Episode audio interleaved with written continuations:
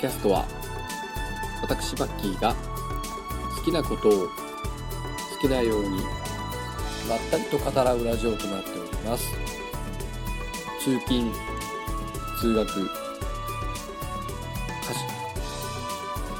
旅のお供またはランニングのお供なんかに耳を傾けていただけると幸いです。はい。どうもこんにちはマッキーです。えー、今日はですね、えー、12月の、えー、12日金曜日です。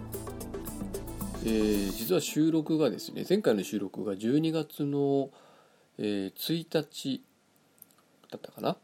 まあ寄生獣の話をですね映画見に行ったその日の夜に確か収録したので、えー、約11日ぶり。まあ普通の人だったら全然早くないんですけど私は割と更新頻繁にしてる方なので、えー、結構久しぶりの収録っていう感じになっております、えー、まず私の近況なんですけれども、えー、実はですね、えー、12月の5日から、えー、ちょっとそれまで特に仕事をせずにですねまあブラブラ仕事辞めてからですね、えー、まあブラブラしてたんですけどもちょっとさすがに収入がないままうちの嫁にですね、えー、おんぶで抱っこっていう状態もちょっとまずいかなと思ってですね。まあもともとそのカフェを開業したいっていうのでですねちょっとあの働いたことなかったのでちょっとカフェで一度働いてみたいなっていうのがあってですねまあとあるカフェにですね、えー、ちょっとあのバイトの募集を申し込んで、えーまあ、ちょっと何件かこう断られたりですね条件が合わなかったんですけどようやく条件の合うバイト先が見つかりまして、えー、12月の5日からかな、えー、働き始めております。かなり働いてます。のでちょっと、えー、お疲れだったのと、えーまあ、バイトで、まあ、時間が当然拘束されるので、えー、あまりですねその映画見たりとか、えー、ゲームをやったりとか全然ここ10日間ぐらいできてなくてですね、えー、残念ながらあまりできてないんですけども、まあ、ざっと近況を説明するとですね、え、前から何回も言ってるあのシュタインズゲートですかあれまだ全然終わってないです。あの1個エンディング迎えたんですけどね一番短いっていうかですね最初に迎えるまああのトゥルーエンディングではないんですけれども、まあ、それを迎えた以降全然やってない状態ですね。であとですねあの先日あのお話しした秘密基地というあの秘密基地全集合というですねあの番組の中で、えー、ついこの間ですねあのワンダと巨像というゲームの話をされてたんですね。で私の名前は知っていてなんかすごいいいゲームだという噂も聞いてたんですけどなぜかあのずっと未プレイだったんですね。でちょっと後後押しというかですねそのあの回をですね聞いてすごく興味が湧いてですね先日購入して、えー、やり始めたんですけども、まあ、4体目ぐらいまで倒した後にですねちょっとバイトを始めた関係であの全然できていませんのでまあ引き続きあと12体ぐらい倒さないといけないみたいなので、えー、ちょっとあの楽しみにしてるんですけれども、まあ、引き続きプレイしたいなと、まあ、ゲームはなので当分ワンダと巨像をやってまあちょっと時間があまりなくてですね、まあ、ちょこちょこっと進める感じになると思うんですけどもまあワンダと巨像をやってようかなという感じですかね。まあ、あとフリープレイでなんかいろいろゲームまた出てましたけど、まあ、一応ダウンロードはしてるけど、まあ、当分はできないかなっていう感じですね。あとですね、あの何回前かな、えっ、ー、と、13回目ぐらいの時にですね、あの先ほども、あの話題に出た、その秘密基地全員集合というですね、あの、ポッドキャスト、ゲーム系のポッドキャスト番組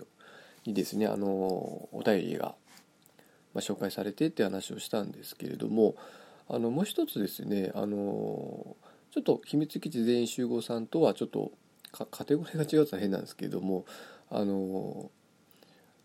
ちょっともう一つですね別の番組にもですね私あのお便り一回出しててですねあのそれがあのちょっと紹介されてたので、まあ、その話ちょっとしたいんですけれども、えー、とその私があのお便り出してですねもう一つの番組がですね「えー、狭くて浅いやつら」という番組ですね。あの通称「狭浅」って、えー、呼んでるんですけども、まあ、って言っても私の周りに聞いてる方がいないので、えー、まあ、周りで聞くわけじゃないんですがあの狭浅って言われてる番組なんですね。で私がちょうどあのポッドキャスト聞き始めた頃にですねこの番組にたどり着いてで、まあ、たまたまちょっと何回かですね聞いてみたら非常にあの、まあ、関西の方らしくてですねその番組やられてる澤田信也さんって方のトークがですねすごい、まあ、素人とは思えないですね。非常に面白い何ていうんですかねこう喋りがうまいというかですね。あのすごい面白い方でですね。あのその番組を、まあ、ずっと私聞いていてですね、まあ、しかもこの番組かかなり長くやられてるので今も200何十回とかまで配信が進んでいるような番組なんですけども、まあ、その番組の中でちょっと私のあのお便りがですねあの紹介されてて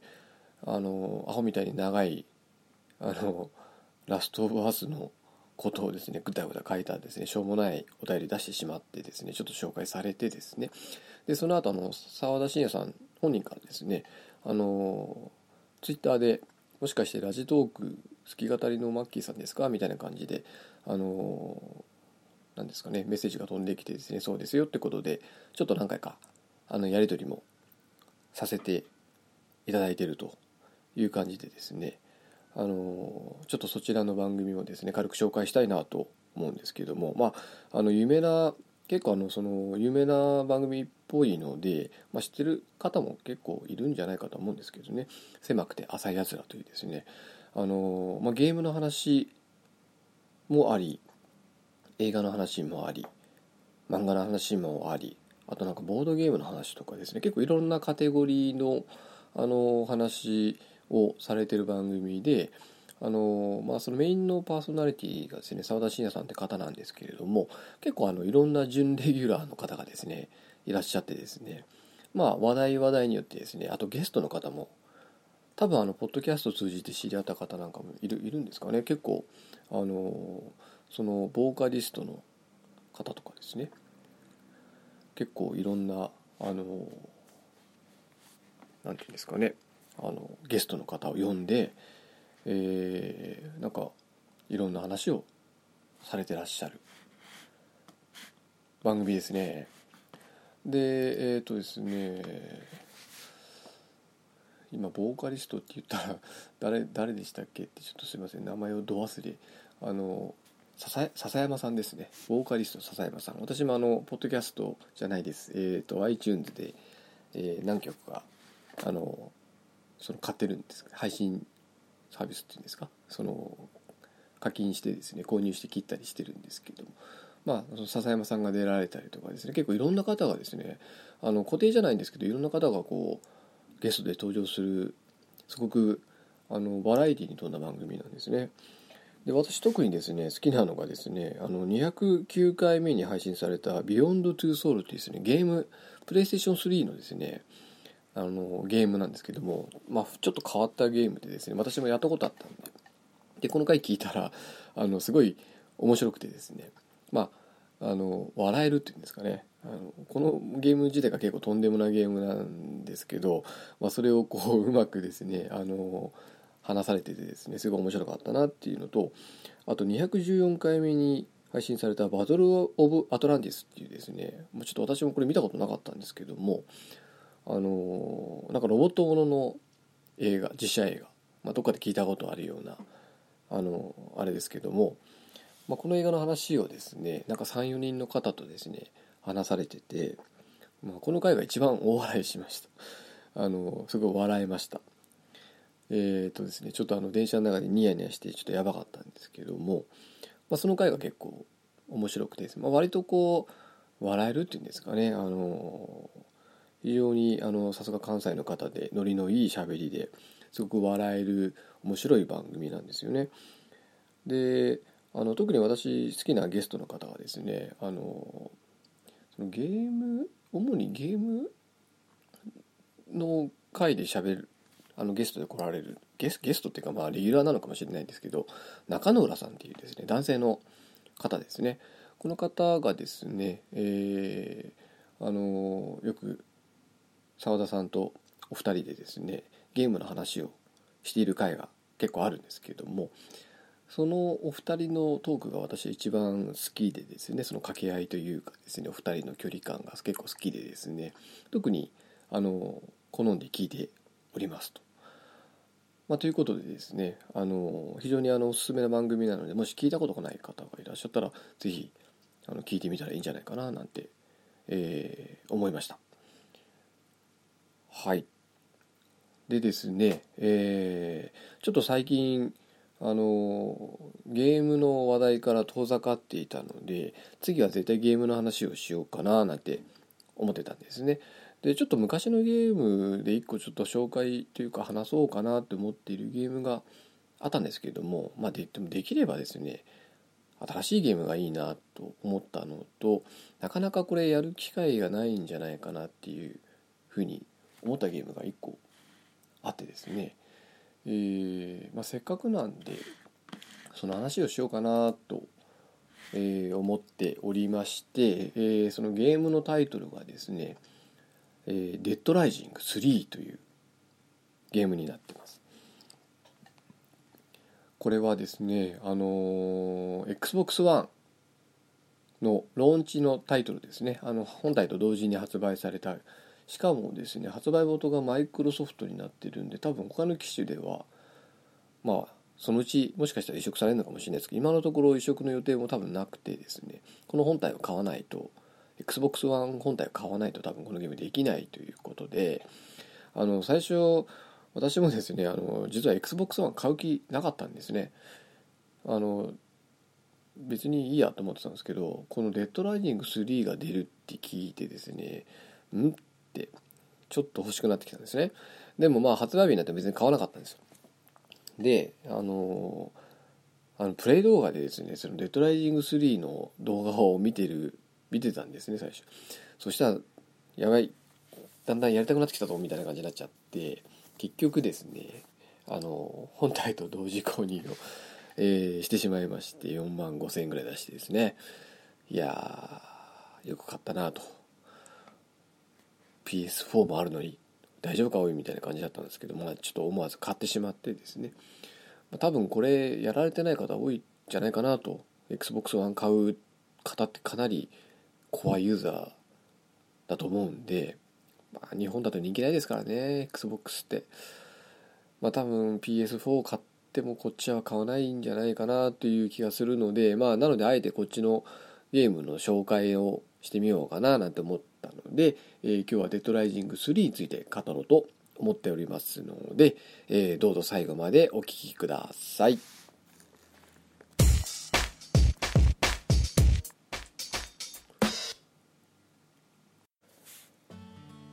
はい、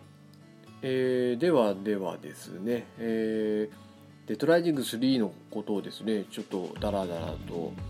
お話ししたいなと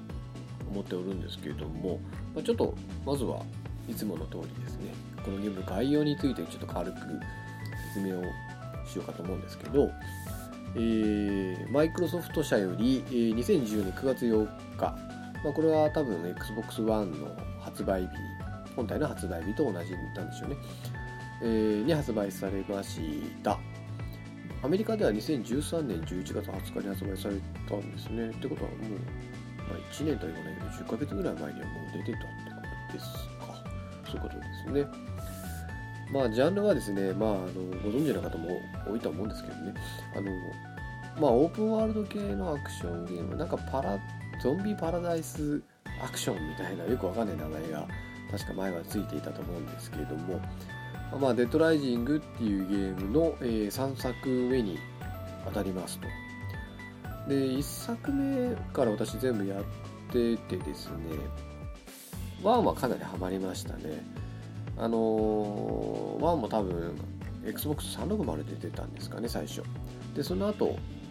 えー、なんか移植されましたよね。あでも1は移植されたのもしかして Wii かな？なんか変な Wii, Wii でも実は出てですね。なんか変なゲームになってました。なんかちょっとまんま移植したんじゃなくてちょっとなんか妙な移植の仕方してたような気がするんですよね。ちょっと詳しい内容忘れちゃったんですけどなんかサブタイトルでゾンビの生贄とか意味のわかんない名前もついててですね、まあ、ちょっと性能的にどうしても Wii のが踊っちゃうんで画面もちょっと荒かったしなんか変な改良を加えててなんかちょっとライトになってた感じですかね。あの描写とかが、まあ、あんま面白くなかった気がするんですけどね。で2は確かプレイステーション2とかあ2じゃないですね。プレイステーション3とかでも出ましたよね。タキシュ展開してたような気がします。でもあんま2はまあ一応ハマったことはハマったけど1ほどハマりはしなかったかな。あと1はかなりハマったんです最初ちょっと難しすぎてなんだこのゲームと思ったんですけどちょっとコツつかむとですねまあ、あの時間制限が結構激しいゲームだったので、ま、ちょっと大変なんですけどね。こっちやってるとこっちのクエストが達成できないなみたいな。あまあその辺のその駆け引きがまあ逆に面白かったりするんですけど、まあ、とにかく1はですね非常に面白くてハマって、まあ、2はまあそこそこで。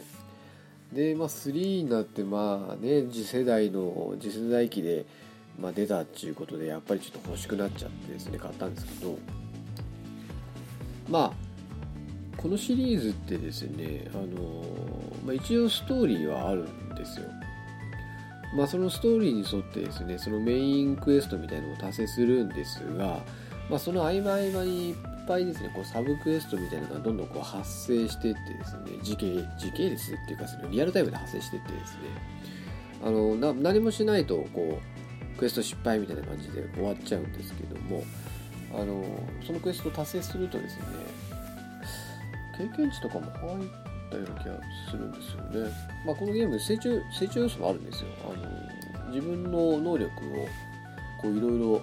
上げていくこともできるので、まあ、単純にアクションっていうよりはちょっとこう自分を強くどんどんしていきながら進めるゲームっていう側面があるんですよね。で、まあ、このゲームとにかくですねゾンビがこう大量にわらわらと出てくるんですよ。バイオハザード系だとやっぱりこうわらわら出てくる感じじゃないじゃないですか。一匹一匹に出会ってこう一匹ずつ倒すっていうなんかまあなんて言うんでしょうね。このデトライジンが銅だとしたら向こうは生って感じですかね。あの静かって書いて僕はこう静けさの中のあの最初のそのバイオハザードなんかその静けさの中の恐怖っていう感じじゃないですか。その静けさの中にうごめく恐怖みたいな。こっちはですねもう大量にゾンビが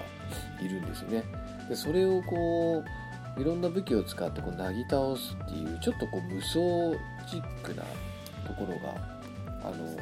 前面に出たゲームなんですね。なのであのこういろんな武器を手に入れてでそれをこうこう組み合わせまあこれ組み合わせるそのコンボ武器っていうのは2からなんですけどね。1はコンボ武器というよりは拾った武器を単純に使えるだけで、えー、特にそのコンボっていう組み合わせることによってこう強い武器にするっていうシステムはなかったんですけどね。で2からその例えばですねそのバットと釘を見つけたらその工具工具室みたいなところでですねカンカンカンってやってですねその釘バットにするみたいな感じでその武器をですね特殊な武器にこう作り直すっていうんですかね。そういうことが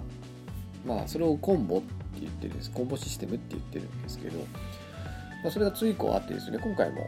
あのついてるんですけどもその改良されててですね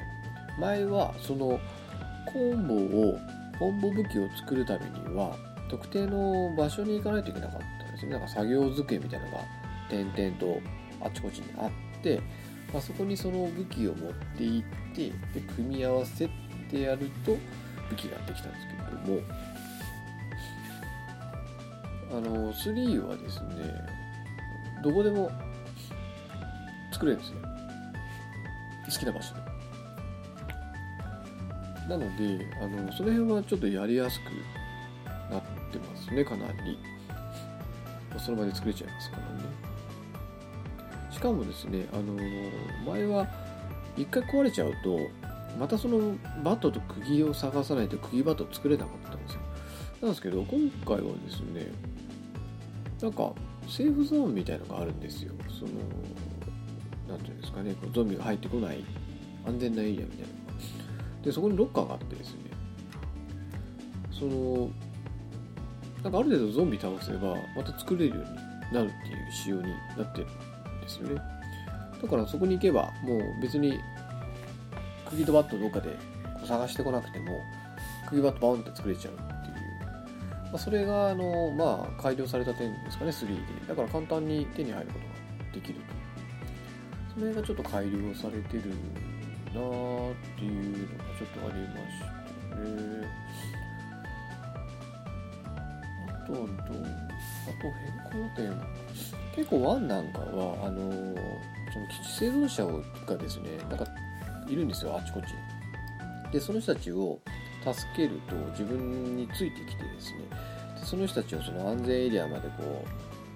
うゾンビにやられないようにですねあの、まあ、ガードガードっていうかですね助けながら、えー、セーフゾーンに連れていくと、えー、クリアみたいな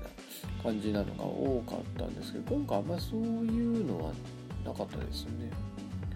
助けるだけで助けたらもうなんかあとは自分たちで何とかするわとか言ってどっか行っちゃうっていうですね。もう私は結構あの生存者見つけてでその人たちをこうセーフゾーンまでこう一緒にとことこ歩いてってですね。あのエスコートしてで無事に届け届けるって大変な、えー、無事にセーフゾーンまでたどり着ければあのその人たちに感謝されてで経験値がピコッて入るっていうシステム結構好きだったんですけどね、まあ、前はあの1はですねショッピングモールだったんですよね。ショッピングモールの中の話だったんでそれができたんですけど今回あのかなりステージがですねこう広くなってるんですよ。で車両使わないとものすごい時間かかる。ような広さに、まなってるからっていうのはあるのかもしれないですけどでも車一緒に乗れたりするから別にあのそれを残しててもいいんじゃないかななんてそういうシステムですね。あの生存者を見つけてこうセーフゾーンまで運んでいくっていうシステムは引き続きあってもいいんじゃないのかななんて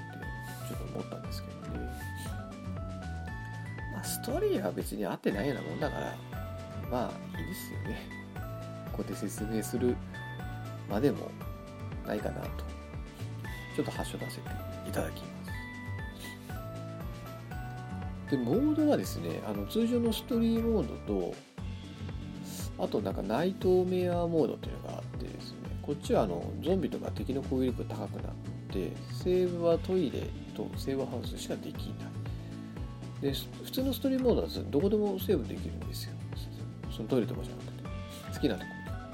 っていうところがですね、えーまあ、ちょっと違いがありますよ。っていうとこですかねあとはどうかな特にまあ相変わらずですねあと敵はあの人間です。このゲームってあのゾンビいっぱい出てくるくせにボスはですね全部人間なんですよ、まあ、サイコパスって言ってるんですけどね、まあ、気が狂った人間みたいな感じですかね。あのちょっとおかしくなっちゃった人。を、えー、相手にすることがあのこのゲームのですね一つの何ていうんですかね特徴なんですけどまあ相変わらず敵はですね、えー、人間です必ず人間ですね。というところがちょっとまあ他のゾンビゲームとはちょっと違うところなんですかねそこが。敵は人間っていうまあちょっと気が狂っちゃった人間みたいな感じですかね。まあ、そこがちょっと特徴的なところが、まあ、ってですねそれはまあ今回も変わってませんと。あとはそうですねこのゲームまああの基本はその無双を楽しむっていうところがやっぱりあるのでまああの好きな武器を使ってですね敵をなぎ倒して経験値稼いだりあと結構あの強力な車両も作れるんですねコンボで。でなんか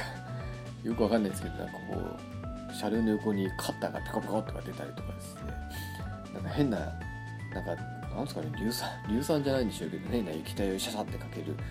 車があったりとかですね。まあまあ実に奇妙な車両がですねいっぱいあってですね。それもまあ混紡することで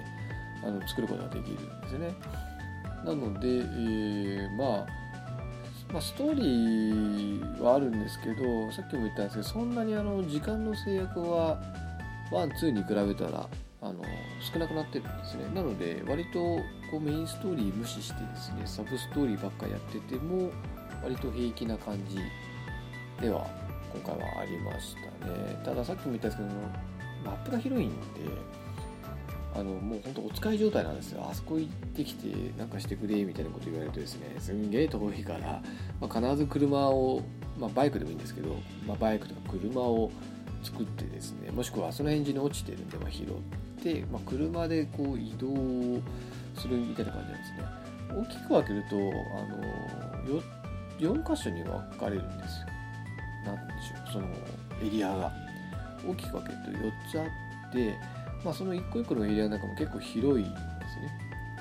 まあ、なのでそのエリアを移動するとなるとやっぱ車を使わないとかなり時間のロスになるのでしかもですねこうそれなりに車で行こうとすると決まったルートがあってですねこうまっすぐ行けなくてですねちょっと遠回りしていかなきゃいけなかったりとかそういうとこもあってですねちょっとその辺が面倒くさかったかなっていう感じはありました。ったねまあでも、まあ、画面は当然綺麗ですし、まあ、残酷な描写はまあまあ今まで通りまあ何て言うんですかねこのゲームの特徴なんですけれどもあのまあ残酷な描写もありではあるんですけどでもなんかワンほどこう飛び抜けた感は感じなかったんですよね。まあ飽きちゃっってるっていうのももしかしたらあるのかもしれないんですけどワンはですね本当にこれ作った人バカなのかなっていうような あのちょっとふざけ ふざけてんのかなっていう、ま、ふざけてんでしょうけどなんかすんげえ武器あったんですよ。すんごい今でも覚えてるんですけど一番のびっくりしたとか受けたのがですね笑ったのがなんかこうドリル土を掘るドリルみたいな武器があるんですけどそれをですねゾンビにガーってやるとですねそのそこにゾンビがぶっ刺さってですねそのゾンビがくるくるくるくる回ってその周りのゾンビを倒すというですね。あのなんていうんでしょうお腹あたりにちょうど刺さってでその刺さったゾンビがぐるぐるぐるって高速で回るんですねでそれをこうゾンビのこう集団にガーって抜けるとですねそれにぶつかったゾンビがバンバン弾かれてですねあのすっ飛んでくっていうあのまあ、まあまあすごい武器があったんですよワンは、まあ、完全にギャグギャグですよね、まあ、そそういうまあでもちょっと面白かったんであの非常にあの私何回もやってたんですけどそういうちょっとぶっ飛んで感はまあワンに比べるとちょっと控えめなのかなってちょっと思いましたね。あとなんかちょっとなんだっけなあの追加のエピソードじゃないんですけどなんかあの主人公の男以外をプレイするモードみたいのが確かあの無料でダウンロードできた気がします。もともとあのこのゲーム自体はですねあのニックっていう男性ですね。なんか自動車整備士か何かの男ですね。でその男が主人公なんですね。この男ですね。なんかあのどうもゾンビゾンビ化に対する耐性をあの持っているような感じなんですね。でそのニックっていう男をですねあの基本はプレイ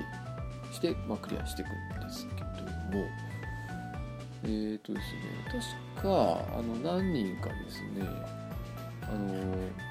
何て言うんでしょうねその男の別のアナザーストーリーみたいなのをですね。確かあのクリアした後なのかな？あクリアしてなくてもできたかもしれないですね。ダウンロードすればできたかもしれないんですけどなんか暴暴走族のリーダーみたいなやつがいてですねそいつのストーリーを確か楽しめたりあとなどんな人か忘れなんか女性1人とあとなんか軍人1人ともう1人いたんですけどそいつが何だったかちょっと忘れちゃったんですけど確か4人ぐらいですね。あのプレイできたんですよ。アナザーモードみたいな。だからまあそれもまあまあまあ楽しめたかなっていう感じですね。であのどのモードその別のストーリーモードやっても全部その経験値は1つなんですよ。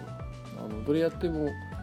あのなぜか知らないですけど経験値が引き継がれてた気がするんですよね。だからニックじゃないのに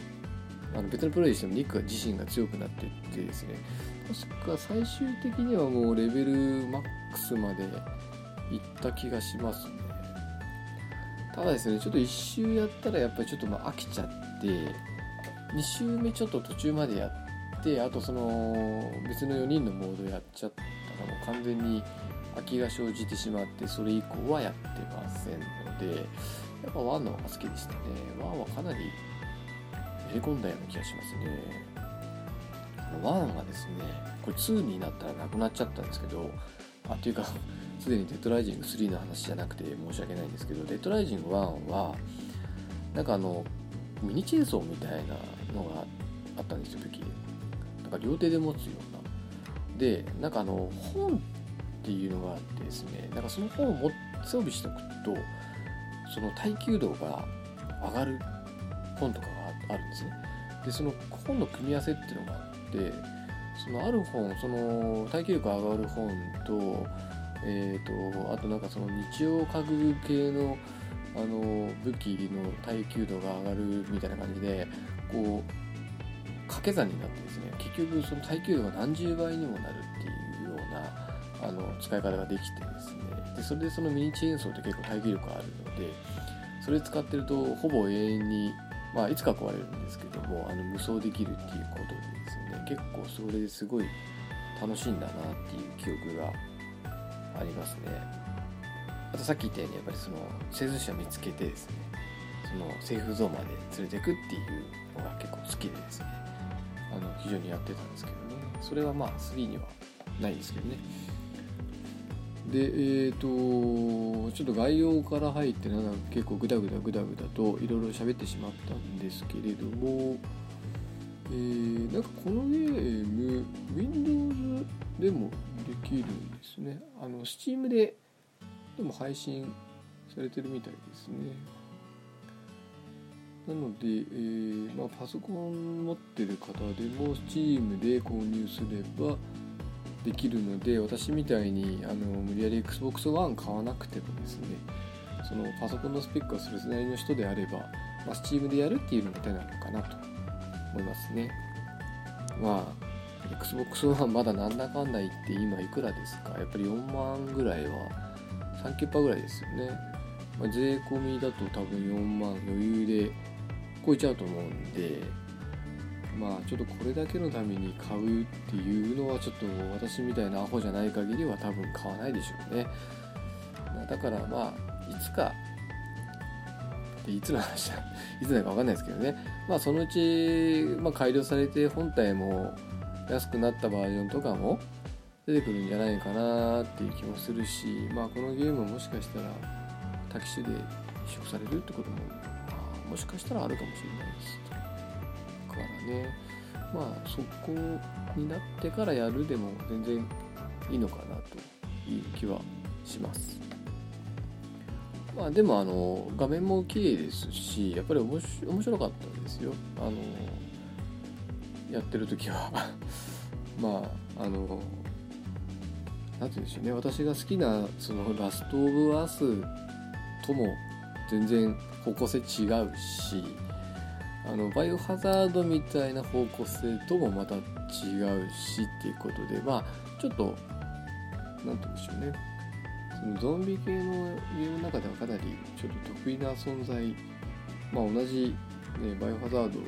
同じ開発元のカプコンではあるんですけども。まあ作ってるチームは全然違うんでしょうね。まあなので、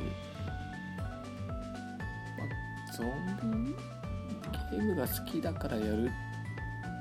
っていうのとはちょっと違うのかもしれないですけどね。このゲームに関しては。やっぱりちょっと無双感を味わうゲームなのかもしれないですけどね。まあでもわかんない。どうなのかなまあでもゾンビも結構出てくるし画面もやっぱ綺麗ですしね。あの臨場感っていうのも昔に比べたらすごいありますから。しかもやっぱりその1画面に出てくるゾンビの数がやっぱり半端ないですからだけ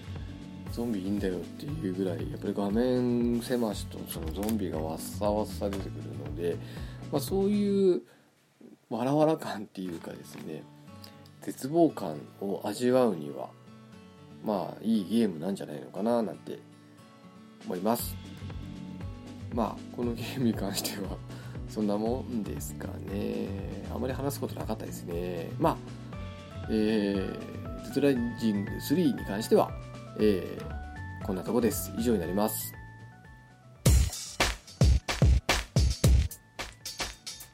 はい。えー、ということでですね、えー、今日はですね、えー、デッドライジング3について、えー、ちょっと取り留めもなく語ってみました。えー、まあちょっとこのゲーム、まあ、さっきも言ったんですけどなかなか XBOX ONE 買わないとできないですし、まあ、パソコンでゲームやられてる方であれば、まあ、Steam であの配信されてるようなので、まあ、そっちで買うっていう手もまああるとは思うんですけれどもいくらなんですかね Steam だと。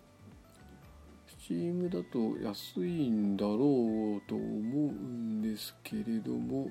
ちょっと書いてないんで分かりませんね。まあゲーム普通にゲームで買ったら6000円とかしちゃうからそれより安く買ったらまあそっちもありなのかなっていう気もするんですけどね。私なんてあのパソコンがですねもう7年ぐらい前のに買ったゲーム用のパソコンにちょっとあの何日か前にですねあちょっともう1ヶ月ぐらい前か。あの Steam でですねあの State of Decay っていう前に前にちょっとオープニングで語ったかもしれないですけどね State of Decay っていうですね非常にあの何ていうんですかシミュレーション要素のあるゾンビゲームがですねあの残念ながらあなんか XBOX360 のあの海外のゲームタグ持ってるとプレイできるらしいんですけどもただ全編英語だらしいですね。で Steam だとあのなんか日本語 MOD っていうんですか日本語に変えるパッチみたいなのがあってですねそれを当てることであの字幕とか日本語にできるんですけどまあ、私の場合はパソコンのスペックがあまりにも悪いために、えー、ものすごいカクカクしたゲームになっちゃうんであの結局買ったはいいけどやってないっていう非常にもったいない状態。パソコン買い替えたいんですけどさすがにちょっと今はまあ無理かなというとこでですね、えー、 State of Decay の話になっちゃいましたけども。やりたいななんて思いながら今に至ってますと。はいということで、えー、今日はもうここで終わりにしたいと思います。えー、お送りしたのはマッキーでした。さようなら。